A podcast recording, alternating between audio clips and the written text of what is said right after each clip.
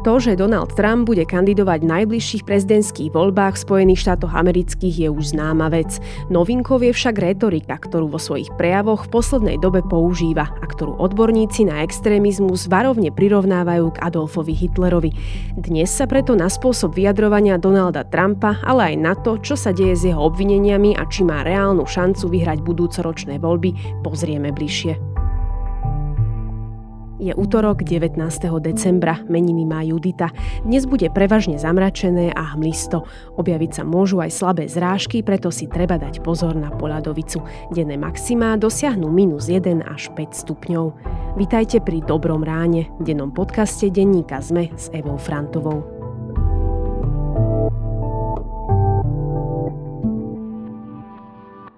Máte nápad, ako oživiť verejný priestor, vysadiť alebo revitalizovať zeleň, vysadiť aleju, obnoviť ovocný sad, vybudovať komunitnú záhradu alebo inak zušľachtiť vaše okolie? Prihláste svoj projekt na spoludokážemeveľa.sk a získajte grant od Slovnaftu na jeho realizáciu. Výzva grantového programu Zelené oázy je otvorená do 8. januára 2024. Spolu tvoríme udržateľnejšie prostredie pre budúce generácie. Spolu dokážeme veľa. Predvianočné online nákupy sú lákadlom pre kybernetických zločincov. Aby vás oklamali, využijú praktiky, s ktorými nepočítate. Nenechajte sa zaskočiť a ochránte svoj digitálny svet s Asset Home Security. Vďaka tomuto riešeniu sa môžete spolahnúť, že vaše online platby prebehnú v bezpečí. Asset vás tiež upozorní na podvodný e-mail či SMS správu. Asset. Progress. Protected.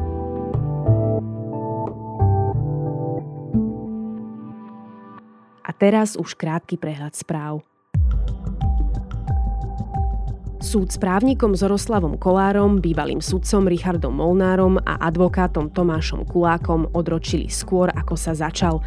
Namiesto včerajšieho a dnešného dňa určil sudca Miroslav Mazúch nové termíny, kedy by sa mala kauza na súde rozbehnúť, a to na 13. a 14. februára a taktiež na ďalšie dva termíny v marci. Na vôbec prvé pojednávanie neprišiel Kulák, ale ani viacerí obhajcovia. Najväčšieho zamestnávateľa na východe Slovenska, americkú spoločnosť US Steel, kupuje japonská spoločnosť Nippon Steel a to za 14,9 miliardy dolárov vrátane dlhu. Ide o štvrtého najväčšieho výrobcu ocele na svete. Nippon plánuje rešpektovať všetky zmluvy so súčasnými zamestnancami US Steel. Z Národnej kriminálnej agentúry odchádza jej doterajší riaditeľ Lubomír Daňko, ktorý v policajnom zbore odslúžil 25 rokov. Nový policajný prezident Lubomír Solák mu vraj neumožnil ostať aspoň rádovým vyšetrovateľom NAKA, preto sa rozhodol ísť na výsluhový dôchodok. Izraelská armáda oznámila, že v pásme Gazy objavila dosiaľ najväčší tunel Hamasu. Betónová chodba je dlhá viac ako 4 km a výšku a šírku má 3 metre. Mohli ním prechádzať aj vozidla, vraví hovorca izraelskej armády. Európska komisia v pondelok vyhlásila, že začala oficiálne konanie voči sociálnej sieti X za porušenie zákona o digitálnych službách. Na X sa údajne šírili dezinformácie a došlo aj k porušeniu transparentnosti.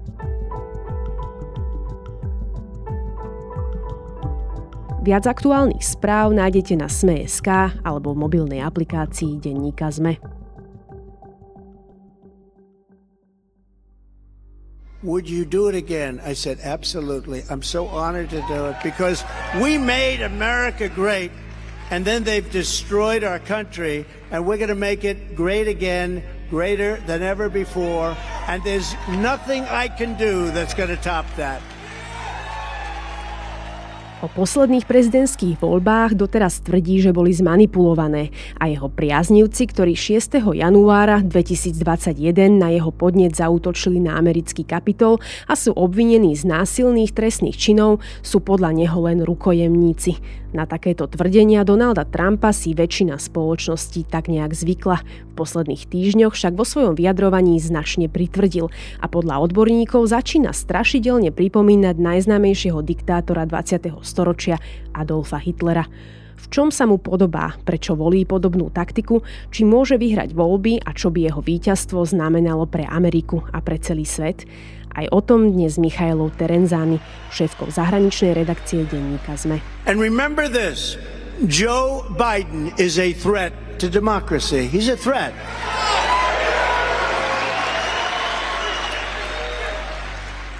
Miška, je Donald Trump minimálne vzhľadom na jeho prejav druhý Adolf Hitler? To je taká nebezpečná otázka pýtať sa na Hitlera, ale ty asi hovoríš o prejave z minulého týždňa, ano. o prejave na predvolebnom mítingu v New Hampshire teraz v sobotu, kde Donald Trump zopakoval niekoľko poborujúcich výrokov už z, z minulosti a ďalej pritvrdil. A teda napriek tomu, že, že už padlo viacero odsudzujúcich rozsudkov ohľadom tej vzbúry v kapitole, pri ktorej on čeli obvineniu, že ju, že ju podnecoval, tak on sa opäť otvorene stavia na obranu ľudí, alebo tých násilníkov, ktorí tam boli zadržaní. Povedal, že to nie sú väzni, ale rukojemníci. By the way, what happened to those people? Are those people in jail with the J with the J6 hostages? What happened to those people? Come to think of it, they're not in jail with the J6 hostages. I don't call them prisoners; I call them hostages. They're hostages. A okrem toho sa Washington Post pozastavuje aj nad tým, že Trump v sobotu citoval Putina, aj Orbána, pretože on rád cituje ľudí, ktorí ho chvália. A v tomto prípade teda Putin označil trestné stíhania, ktorým Trump e, čelí v USA za politicky motivované a povedal, že ukazujú prehnitosť amerického politického systému. To je vlastne to, čo aj Trump dlhodobo hovorí, nazýva trestné stíhania honom na čarodenice a obvinuje demokratov, že ich nominanti zneužívajú stíhania a trestný systém na to, aby ho odstránili vlastne z politického boja, čo nám teda asi aj niečo pripomína na Slovensku. No a Trump e, sa pozastavil aj nad Viktorom Orbánom, ktorého označil za vysoko rešpektovaného, čo on robieva s ľuďmi, ktorí ho chvália. A teda Orbán Trumpa označil za muža, ktorý môže zachrániť západný svet. Takže im tomu zaimponoval. And they're all laughing at us. Viktor Orban, the highly respected prime minister of Hungary, said, Trump is the man who can save the Western world. He said this out of in an interview to a ja som na začiatku spomenula Hitlera. Podobá sa v niečom Trumpová retorika konkrétne aj na ňo?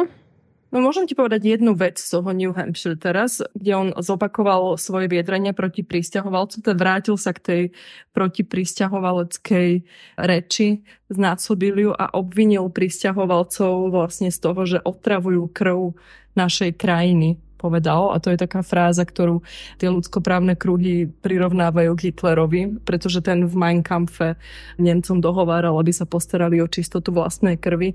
Takže motív čistej krvi je určite jeden z takých, pri ktorom asi sa nemusíme ani príliš zdráhať pri tom prirovnaní, ktoré si ty naznačila. They're poisoning the blood of our country. That's what they've done. They poison mental institutions and prisons all over the world, not just in South America, not just the three or four countries that we think about, but all over the world. They're coming into our country from Africa, from Asia, all over the world. They're pouring into our country. Nobody's even looking at them. They just come in. My sme na ten zvláštny spôsob komunikácie u Trumpa pomaly tak nejak akože zvyknutí. Kedy ale začal takto pritvrdzovať? No americkí komentátori si všímajú, že on je odvážnejší teraz a že tie motívy, ktoré mu pred 8 rokmi pomohli dostať sa do Bieleho domu, teraz vyťahuje znovu. A napríklad opäť v tom New Hampshire recitoval báseň Hat, ktorá je taká protimigračná, celkom nepríjemná. I saved you, cried the woman, and you've bitten me, but why? You know your bite is poisonous, and now I'm going to die. Shut up! Silly woman, said the reptile with a grin. You knew damn well I was a snake before you took me in. Does that make sense to everybody? A je to pravdepodobne aj tým, že voľby budú už o necelý rok, teda blížia sa primárky a Trump vstupuje do čoraz horúcejšej kampane a snaží sa zjavne používať to, čo na voličstvo fungovalo už v tom roku 2015. Ide o takú, môžeme povedať aj, že diktátorskú rétoriku. Poprel niekedy Donald Trump, že by v prípade volebného víťazstva sa nesnažil zneužiť tú moc a nesprával by sa ako diktátor?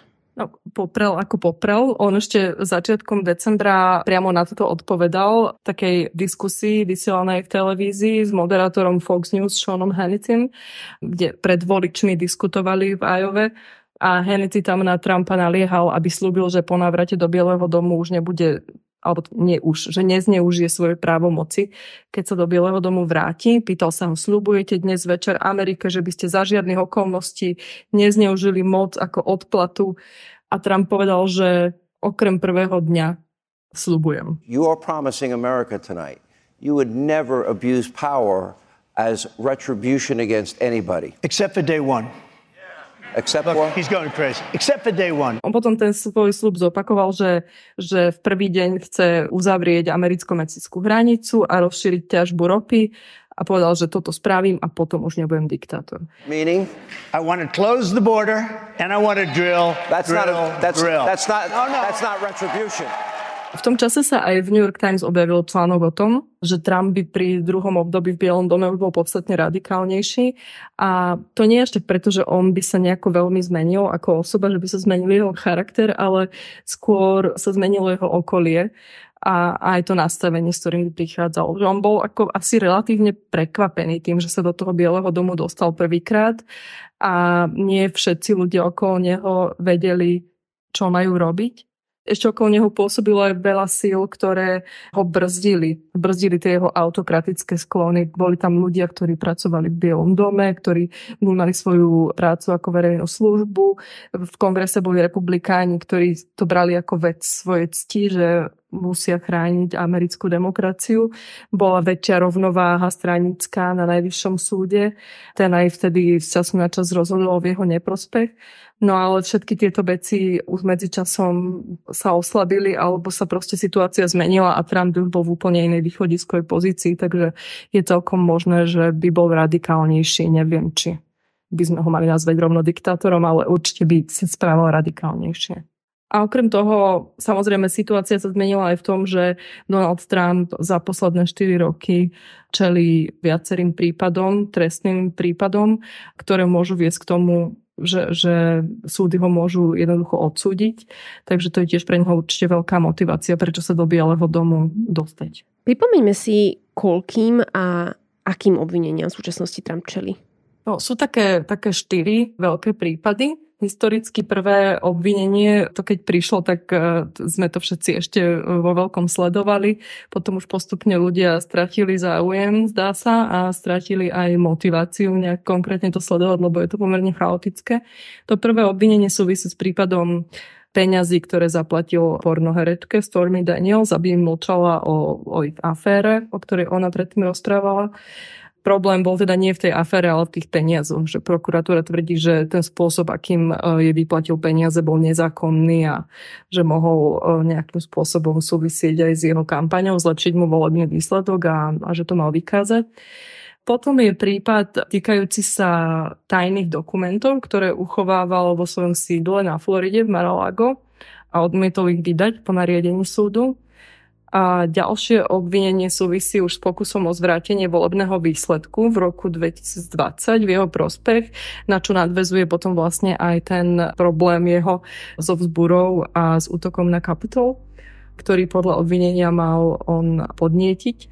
No a potom je tu pokus nezákonne zmeniť výsledok volieb vo svoj prospech v štáte Georgia. The phone call is stunning. President Trump demanding Georgia's Secretary of State find nearly 12,000 votes to change the results of the election. So, look, all I want to do is this. I just want to find uh, 11,780 votes, which is one more than we have. Čiže nielen na federálnej úrovni, ale aj na, na úrovni štátu je obvinený z toho, že, že sa pokúšal vlastne manipulovať voľby. Vo všetkých prípadoch už bolo voči nemu vznesené formálne obvinenie a v tom poslednom prípade v Georgii, teda s tým posledným prípadom súvisí aj žaloba proti jeho právnikovi Rudymu Giulianimu. Spomínam to, lebo to vlastne bolo teraz aktuálne cez víkend, alebo v piatok Giuliani prehral súd a žalobu a musí vlastne dvom členkám volebných komisí zaplatiť 148 miliónov dolárov za to, že poškodzovali dobré meno.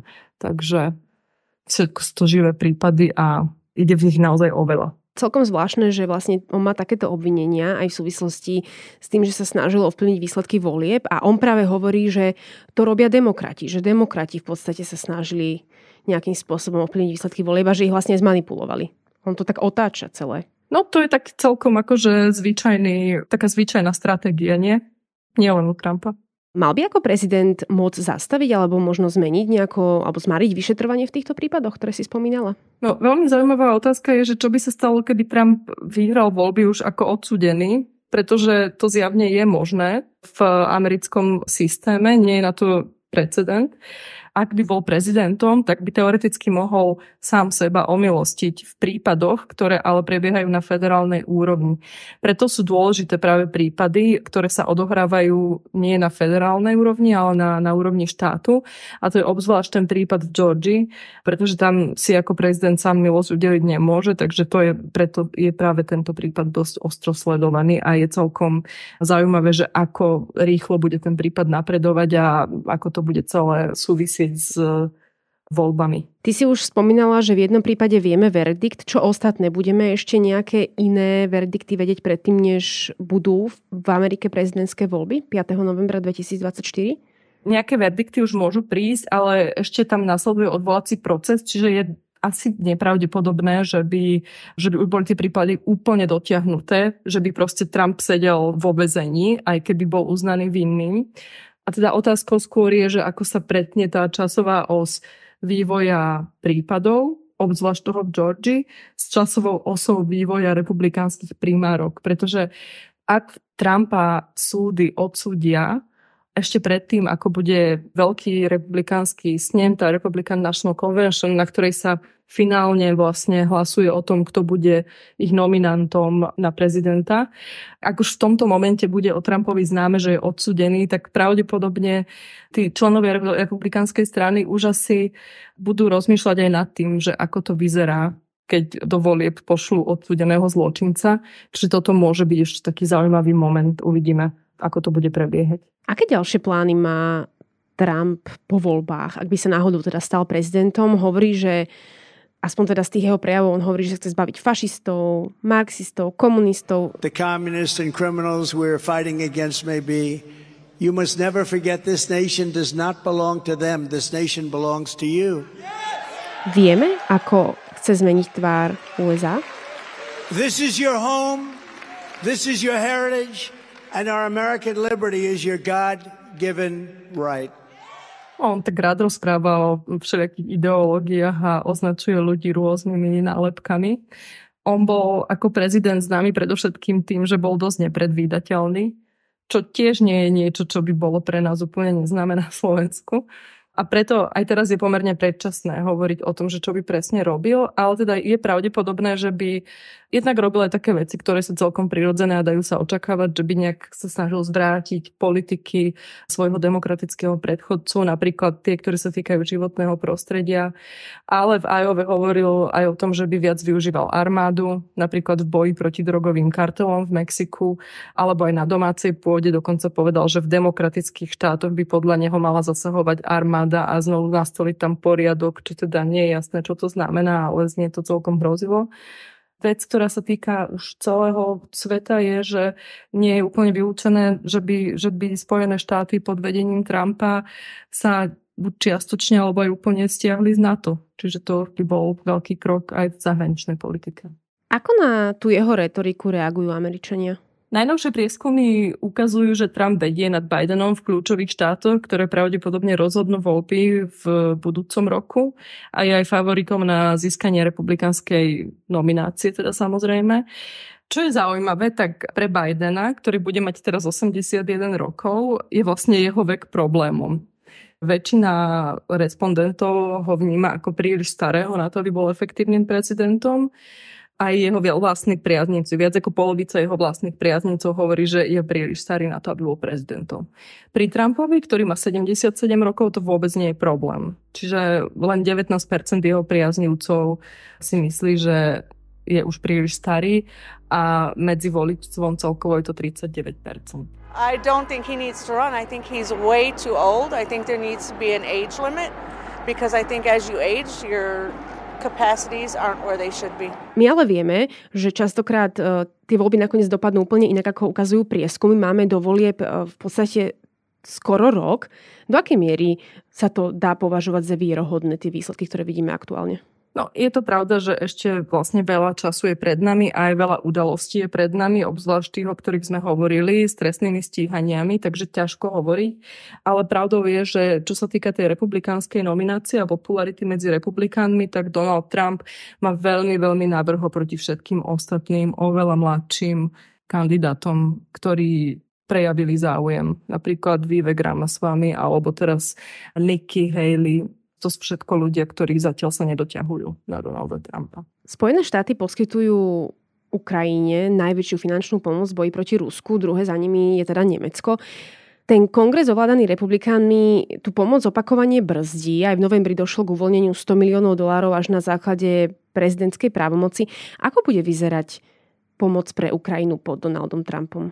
To je asi jedna z najväčších obav, že by Donald Trump úplne stiahol americkú pomoc a môže sa to stať akože neviem, či je to veľmi pravdepodobné. Keď som počúvala podcast e, minulý týždeň s pánom Dulebom, tak on to ako veľmi pravdepodobné neoznačil. Ale v každom prípade by to malo ďaleko siahle následky pre vojnu na Ukrajine. Znamenalo by to, že Európa by sa musela o mnoho viac zaangažovať, ak by chcela Ukrajinu proti Rusku udržať. A áno, Donald Trump je nepredvídateľný a je veľmi ťažké povedať, že či by to naozaj nespravil. Miška, povedali sme tu rôzne veci. Bude podľa teba znovu zvolenie Trumpa znamenať koniec americkej demokracie? Americká demokracia je, dúfajme, dostatočne pevne zakorenená na to, aby vydržala ešte jedno prezidentské obdobie Donalda Trumpa, ak by k tomu prišlo. Trump v Bielom dome by však znamenal aj zmenu pomerov v medzinárodných vzťahoch, čo môže zaujímať nás. Začiatkom mesiaca bol v Bratislave Ben Rhodes, bývalý poradca Baracka Obamu. A ja som sa s ním rozprávala aj o tom, ako by vyzeral svet, v ktorom Trump vládnu v USA, Putin v Rusku, si v Číne, Modi v Indii a on popisoval takýto svet ako svet tých silných mužov, ktorí seba vidia ako veľmi zvrchovaných vládcov, a autokratov, ktorí vytvárajú napätie a nikdy nevieme, kde komu z nich môže prasknúť strunka. Čiže určite by minimálne takýto dopad malo Trumpovo prezidentovanie na svet. Toľko šéfka zahraničnej redakcie denníka ZME Michaela Terenzany. Ďakujem.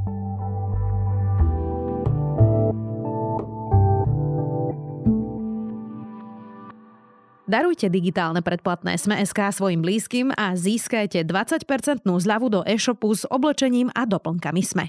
Ponuka platí len do 24. decembra. Viac informácií na sme.sk lomka Daruj predplatné. Dnes vám odporúčam kúpiť si printovú verziu denníkov ZME alebo Korzár. Získate totiž výnimočné CD s vianočnými koledami, ktoré vzniklo v rámci medzinárodného projektu Ivy Bytovej. Album s názvom Ej gody nám nastali obsahuje slovenské, moravské a polské koledy, ktoré spoločne naspievali deti. A nezabudnite, že dnes vychádza aj podcast Vizita, ktorý sa tentokrát bude venovať depresii, jej vzniku, ale aj tomu, prečo vedci stále skúmajú mechanizmus účinku lieku antidepresív. Na dnes je to všetko. Počúvali ste Dobré ráno, denný podcast denníka ZME s Evou Frantovou. Do počutia opäť zajtra.